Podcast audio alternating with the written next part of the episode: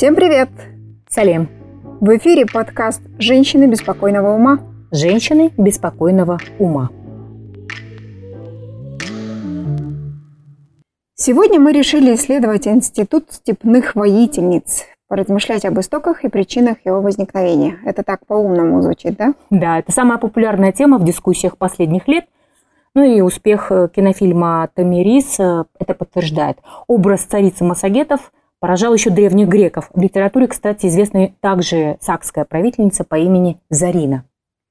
Ну, вот здесь я должна заметить, что Тамирис, что Зарина – это все-таки мифологические, мифические персонажи, жившие, возможно, жившие задолго до нашей эры. Нам, конечно, очень льстит наличие таких героинь в нашей культуре, истории да. или культуре, в наших представлениях. Но вот со стопроцентной уверенностью сказать, что они были нашими героинями, настоящими, я вот не могу. А, лично я загораюсь на теме э, степных амазонок, и мне приятно осознавать, что в каком-то смысле кочевники давным-давно уже предвосхитили и феминизм, и уж тем более представления средневековых европейцев о том, насколько свободно могут проявлять себя девушки и женщины. Кстати, консультант фильма «Тамирис», архитектор и дизайнер Алмаз Ордабаев ориентировался в том числе и на героический эпос «Кыркыз. 40 девушек». Чуть позже мы вернемся к этому эксперту, который рассказал одну удивительную легенду о воительнице. Девы-воительницы в нашей истории, настоящие, я имею в виду, были не редкостью. И культуролог Зира Наурзбаева часто в своих публикациях упоминает имена а, степных богатырок, которые на самом деле воевали в степи, защищали казахский народ. Особенно запомнились имена дев богатырок, которые участвовали в сражениях против джунгар. А если вот буквально вот на вскидку проговорить тех, которых э, запомнил народ, кстати, почему мы все время ориентируемся на устные предания, потому что исторических записей, каких-то там фиксаций фактов о их деятельности, о их жизни у нас не сохранилось. Да, наверное, их просто и не было, потому их что не было, никто устная не традиция да. была же. Ну и согласись, нам, нам практически никогда в школах и не рассказывали об этом. Нет. Я думаю, что можно только вспомнить, э, разве что советских э, девушек, героинь, вот э, Алию Мотогову, да, великая... и Маншук Пометовой, кстати, вот летчица Хиуаз Дусбанова, она же вот ее открыли буквально вот в годы независимости. Да, точно. Народные предания сохранили имена казахских девушек-воительниц, например, девушка Арина, прозвищем Лахат, что Лахат, кстати, означает боковую нишу могилы. Ну, такое зловещее, да, немножко траурное, я бы сказала, прозвище. И а, связано он с тем, что весь аул, всю семью этой девушки полностью вырезали. И тогда она сказала, я стану лакат, могилой для калмыков. Калмыки это те же джунгары, помним, да? Или ойраты. Да. Сохранились имена воительниц командиров. Это Бакия, Турбие, а, одной из воительниц была Гаухар. Ее имя при рождении Майсара. Она, кстати, была младшей сестрой Батыра Малайсары из Аргынов. Она стала женой прославленного Кабамбай Батыра. У них родилась дочь Назым, которая впоследствии тоже участвовала в сражениях. Недавно я наткнулась на публикацию, где прочла еще несколько имен, вот буквально цитирую. Айбики Ару, например. Ты слышал о ней? Нет, впервые я прочла о ней удивительные факты о том, что она была разведчицей в тылу у Джунгар. Угу. То есть а, попала в плен, потом ею чуть ли не была разработана некая система, когда она передавала сведения Каблайхану, Карагирию Кабамбаю, и после того, как уже были разбиты джунгары, она каким-то чудным образом вернулась к казахам. Не знаю, насколько это правда, как обычно исторически каких-то свидетельств не найти. Ну, легендарная личность, судя по всему. И а, они очень хорошо знают в районах Зайсан, Маркаколь, Восточного Казахстана. Наша ну, с тобой родина. Наша с тобой родина, да. Каухар Батыр мы уже упомянули, ее дочь Назым тоже. А, чуть попозже мы наверняка проговорим и об Апай, Хасам Кызы, которая...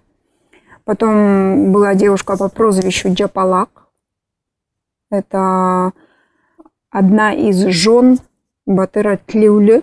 У него было их девять. и одна какой. из них была героиня вот какая. Еще упоминают девушку по имени Ботакос. Она дочь была Есет Батыра. Ну, Есет Батыр очень известен. В общем-то, видишь, таких девушек очень много, но мы, опять же, собираем сведения о них буквально по крупицам, э, вытаскивая из каких-то легенд, из рассказов, из семейных преданий.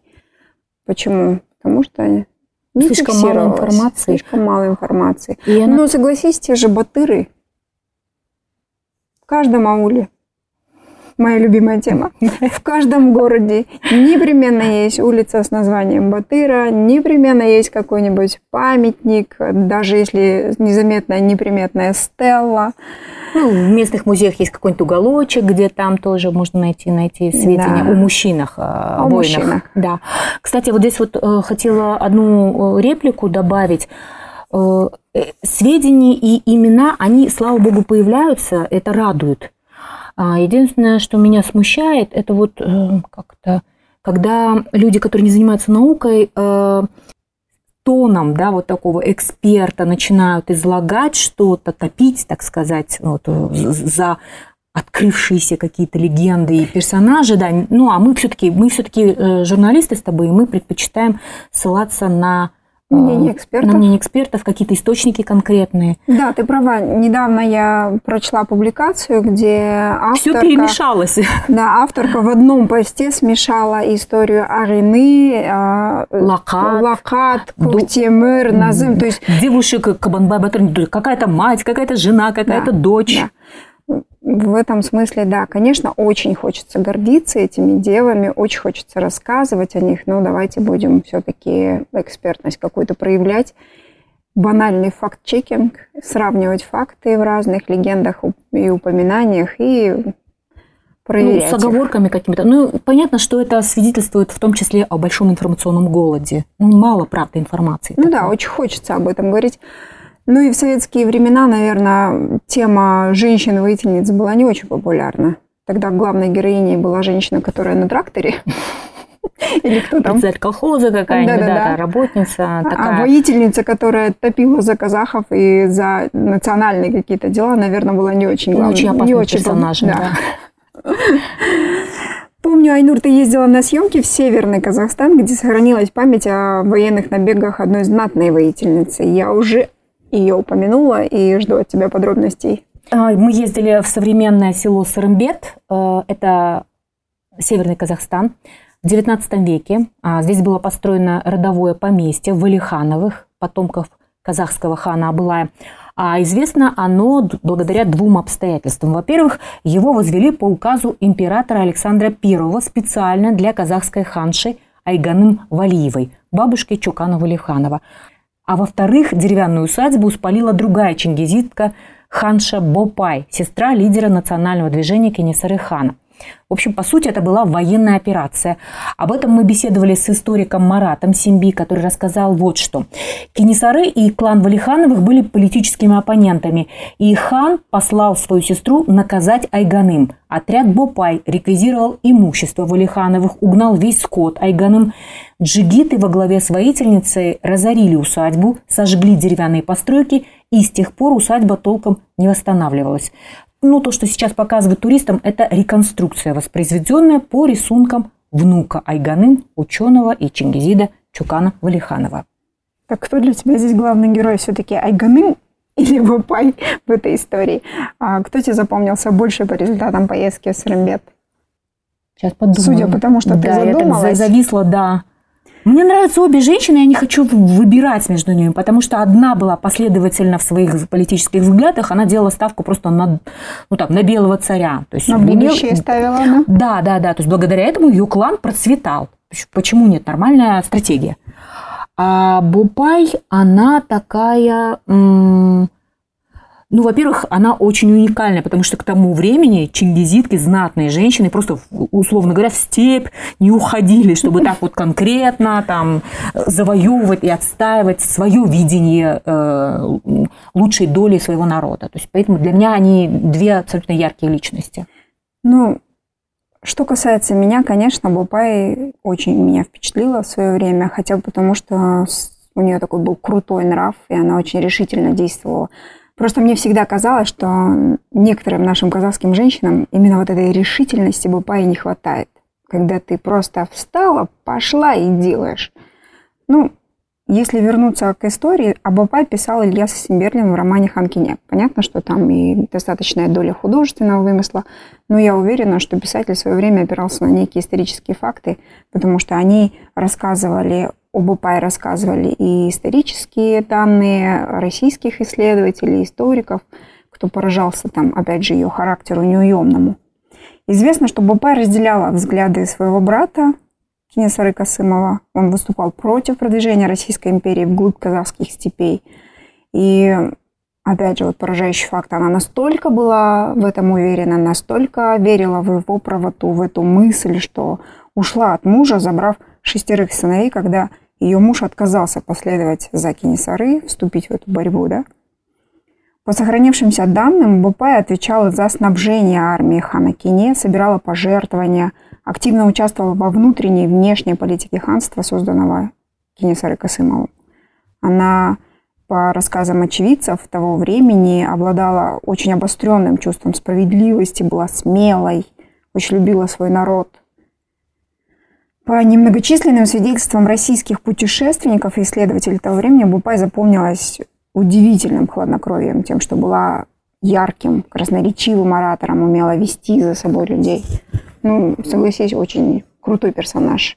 Почему, интересно, до сих пор не снят фильм о ней? Я даже подумала, что, возможно, ее можно было бы сравнить с таким военным министром, ну, там, в кабинете министров, если так что-то похожее было. А наверняка они там собирались, потому что разрабатывали да. военные операции, какие-то походы. Это все очень... Кстати, часто упоминают, что Бупай пыталась отговорить а, хана Кинисары, когда он пошел к кыргызам, да? Угу, к манапам, да? Чтобы да, да, да. Она вот тогда, говорят, предчувствовала нехороший конец и пыталась его отговорить от этих действий, но он поступил по-своему. Mm, да, в общем, здесь... И чем закончилась история, конечно, все мы помним. Ну и я еще верну тебе твою э, реплику про то, что э, о памятниках Бопай, улицах имени Бопай, уголках в музеях имени Бопай мы что-то с тобой не слышали, по-моему, ни разу. Да, насколько я помню, Бопай после поражения Кенесары откочевала со своими людьми в сторону Актюбинска, и где-то там скончалась. И есть небольшая надгробная плита в ее честь, очень скромная. Я читала, да, статью актюбинских журналистов о том, что на месте, а, где лежит эта скромная плита, стоило бы возвести пантеон. Она mm. того заслуживает. Думаю, да. Согласна. Кстати, о вдохновительницах. Вот, пожалуйста, да. Мы с тобой имели опыт э, изучения э, истории некой таинственной девушки, которая формально ну, вряд ли можно ее причислить прям к воительницам, батыркам, да, но при этом а, она внесла свой удивительный какой-то вклад в противостояние кочевников продвижению военных крепостей Российской империи. Вот ты беседовала с экспертом. Давай, рассказывай. Да, речь идет о таинственной сапуре, в некоторых источниках сапора. И о ней мы разговаривали с писателем, исследователем Радиком Тимиргалиевым, и он рассказал очень любопытные вещи. Кстати, можно ли назвать ее воительницей? Об этом мифе он как раз-таки подробно и говорил. Послушаем.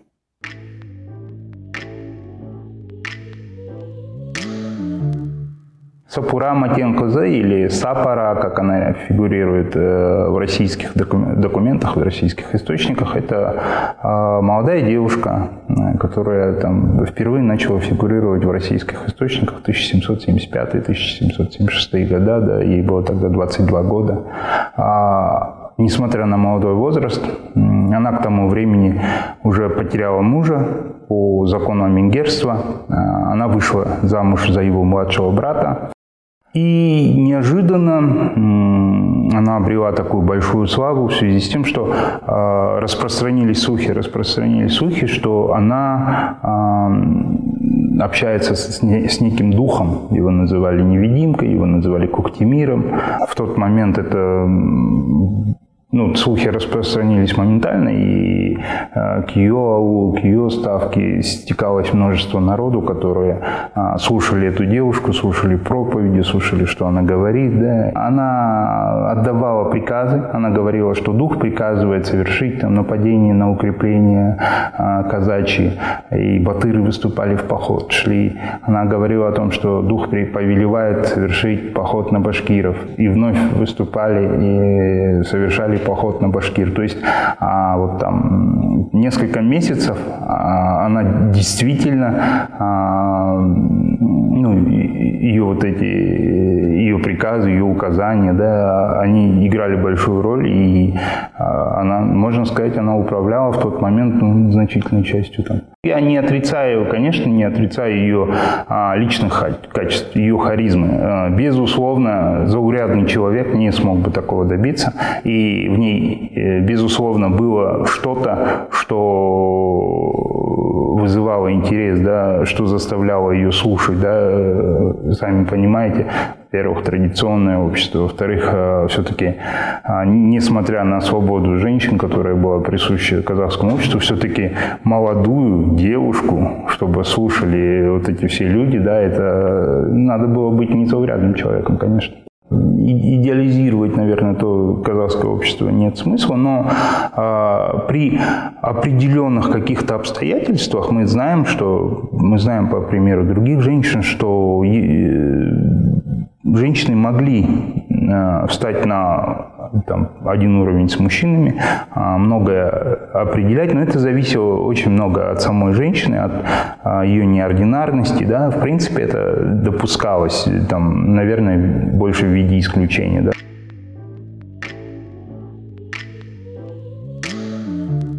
Удивительная, конечно, история. А, меня лично радует то, что сохранились, слава богу, какие-то письменные источники. Это, ну, не совсем вымышленный персонаж, и это наш персонаж степной. А воспитание кочевниц... Подожди, еще раз. Сапура? Да, я хотела сказать, да, почему давай. ты говоришь не совсем вымышленный персонаж? Она не вымышленная в том да, дело. Да, все. И более того, есть конкретные свидетельства. Во-первых, помнишь, он говорил об этом татарине, который привез, а, своими глазами ее видел и описывал. Это он, был, он был кто? Шпион самый натуральный? Ну, такой, да, засланец. То есть они есть донесения. А, они есть донесения, есть подробности ее личной жизни, есть люди, которые с ней контактировали из кочевой среды. Тот же Батыр, я забыла, да. не, не Сарымдатов какой-то, по-моему, Сарымдатов. Нет? Да. Сарымдатов, да.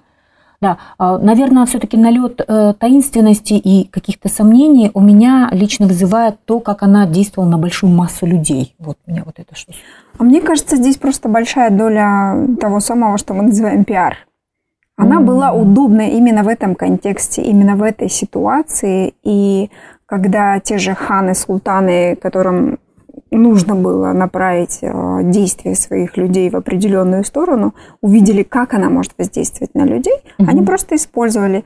А слух слухом множится. Стоило кому-то рассказать о Коктемире, о таинственной незнакомке, о неуловимом каком-то мстителе, все, понеслась Почва молва, готова, да? да, и это просто создало некий ореол вокруг ее личности. А то была она или нет, и как бы я лично вообще не сомневаюсь. Угу. Тогда, э, тогда, может быть, на твой взгляд, э, как ты думаешь, э, если она не архетип девы-воительницы и не архетип какой-то такой, ну вот, мудрый родоправительницы, там что-то такое, к какому бы архетипу, может быть, ты бы ее отнесла? Как тебе кажется? Ну, мы же ее уже обозначили как вдохновительницу. А, то есть все-таки вот такой... Она просто заняла нишу духовного какого-то наставника. Соглашусь. Все встало на свои места. Духовного, да. Которая своими устами там озвучила все те сомнения, надежды, может быть, чаяния, озвучила мысли о том, что народ, давайте бороться за свое, за свою независимость, это наша земля, это там не позволим иноземцам прийти, вторгнуться. Народу надо было это услышать, они хотели это услышать. А она сформулировала, она сформулировала и... и стала просто тем человеком, который это озвучил. Вот и все. Отлично. Кстати, о том, как воспитывали кочевниц и как они умели сражаться наравне с мужчинами, и какие следы института амазонок сохраняются в казахских традициях, мы часто говорим с архитектором и дизайнером Алмасом Ордабаевым. Однажды он рассказал замечательную грустную легенду, которая связана с казахской песней. Э, можно потом, если вам интересно, в интернете ее разыскать. Об этой же легенде Шапи Баяу в своих работах писал покойный исследователь Таласпек Асенкулов. Это рассказ о воительнице. Я для себя назвала ее, ее историю «Амазонка на пенсии». Давайте послушаем моего любимого эксперта Алмаса Баймухановича Ордабаева, который открыл то, как иногда складывалась судьба кочевниц после сражений.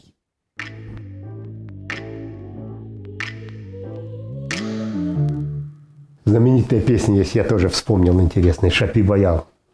Акын, который ее написал, он как-то приехал в гости в один ваул.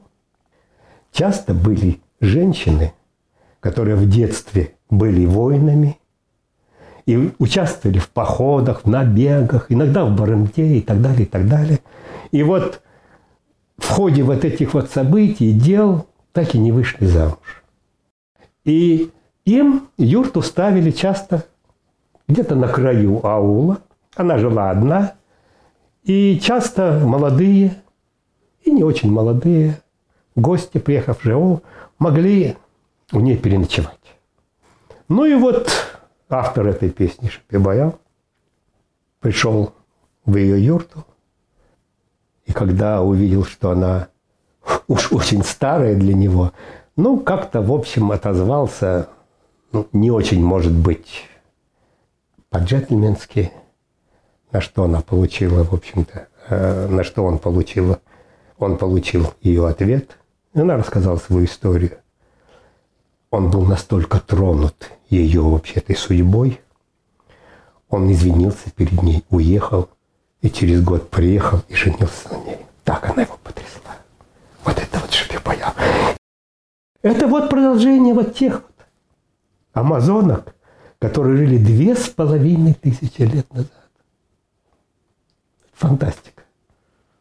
Дегенде Шапибаяу, Шапибаяу, Атымды тауға байлап, келдім жаяу.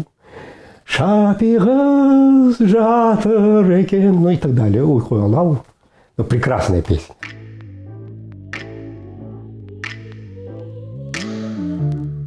Настоящая богатырка, которая столько джунгаров положила. И, кстати, там, я не помню, Алмаз Муханович говорил об этом, что человек, который впоследствии стал ее мужем, когда пришел, она его встретила достаточно резкими словами. Она сказала, я та, которая пригоршнями пила кровь джунгаров, теперь, типа, встречаю мужчин на одну ночь. Ой, кстати, это факт. Сейчас опять на нас э, обидятся приверженцы нравственного облика Да-да-да, как, как такое могло быть? Да, легко.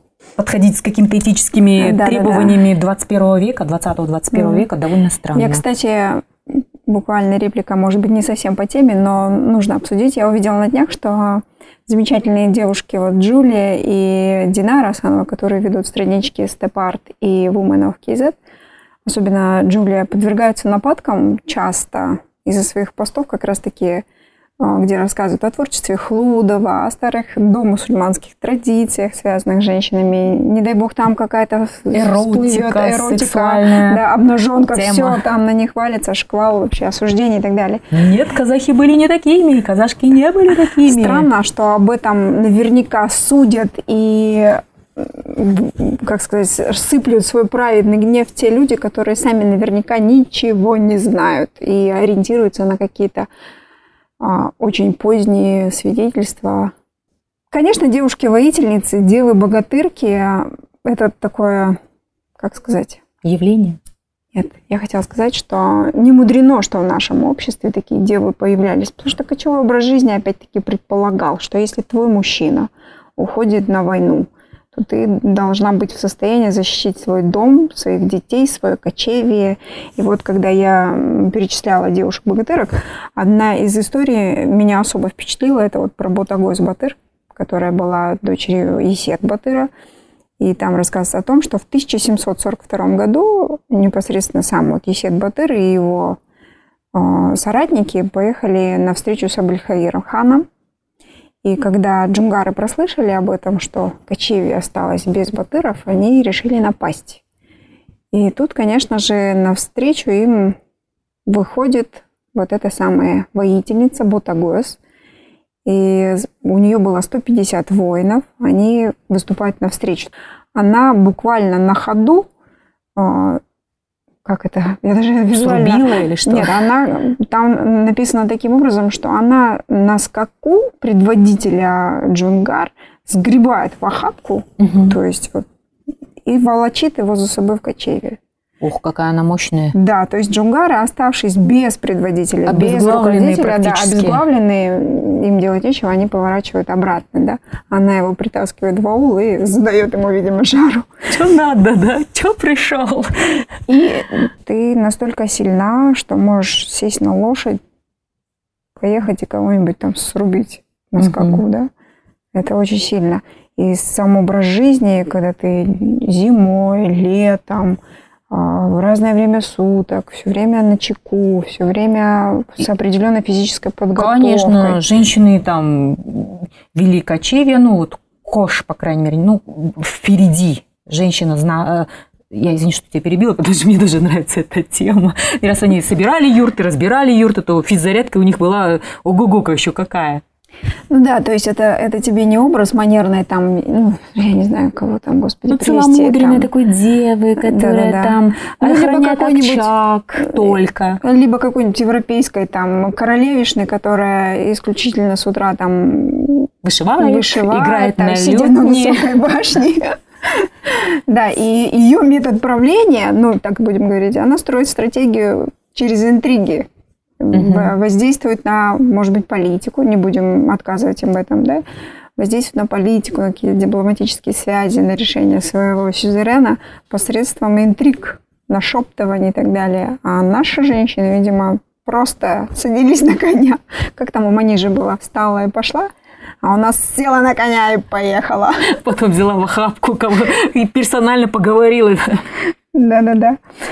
Ну вот здесь мы как раз можем поговорить о том, какие сохранились традиции. А они у нас есть. До пардон, сих пардон, да. Вот говорить о том, что казашка такая вся из себя э, покорная, мудрая, терпеливая, такая заботливая, заботливая понимающая. И все такое, вот она только такая. Ну, извините, я вот с трудом представляю такую девушку или женщину, которая участвует, например, к примеру, в традиционной казахской игре «Каску» «Догони девушку». Каску – это отголосок, по-моему, тех соревнований. Помнишь, была э, триада, когда девушка-амазонка, прежде чем выйти замуж, проверяла своего будущего супруга в трех видах состязаний. Это, по-моему, была байга, скачки, стрельба из лука – и еще что-то. Еще, сейчас, подождите, это борьба. Просто победить, положить на лопатки своего э, ну, предполагаемого избранника, да. Ну вот.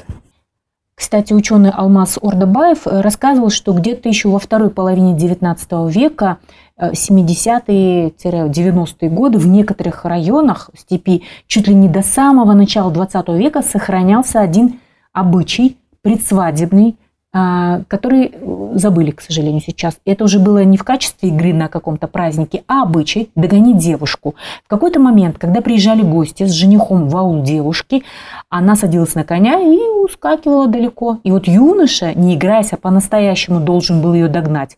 И этот обычай, он сказал, что назывался, вот, скорее всего, каскашу, то есть она убегала.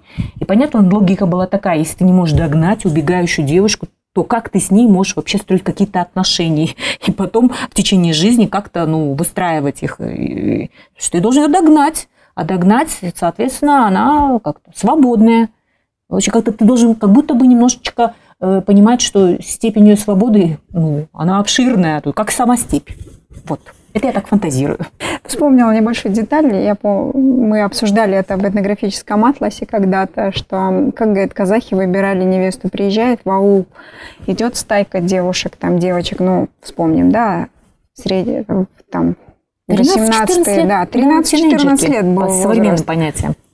И вот он едет на лошади, срывает со своей головы малахай, и хлоп ее по спинке. И если на ногах устояла, готова. Значит, может рожать Батыров, Да. значит, сама, в общем, А выносливая если такая. упала, то уж, пардон, в замок, в замок и как это ждать рыцаря, который будет вас в этом как превозносить. Вот так легко с тем э, воительниц мы перешли на этнографические мотивы, да? Я думаю, что про это мы как раз в следующем подкасте обязательно поговорим. Ну что ж, с вами был подкаст «Женщины беспокойного ума» Женщины беспокойного ума. и его ведущие Айнур Мазибаева. И Айгуль Черендинова. До новых встреч! Услышимся.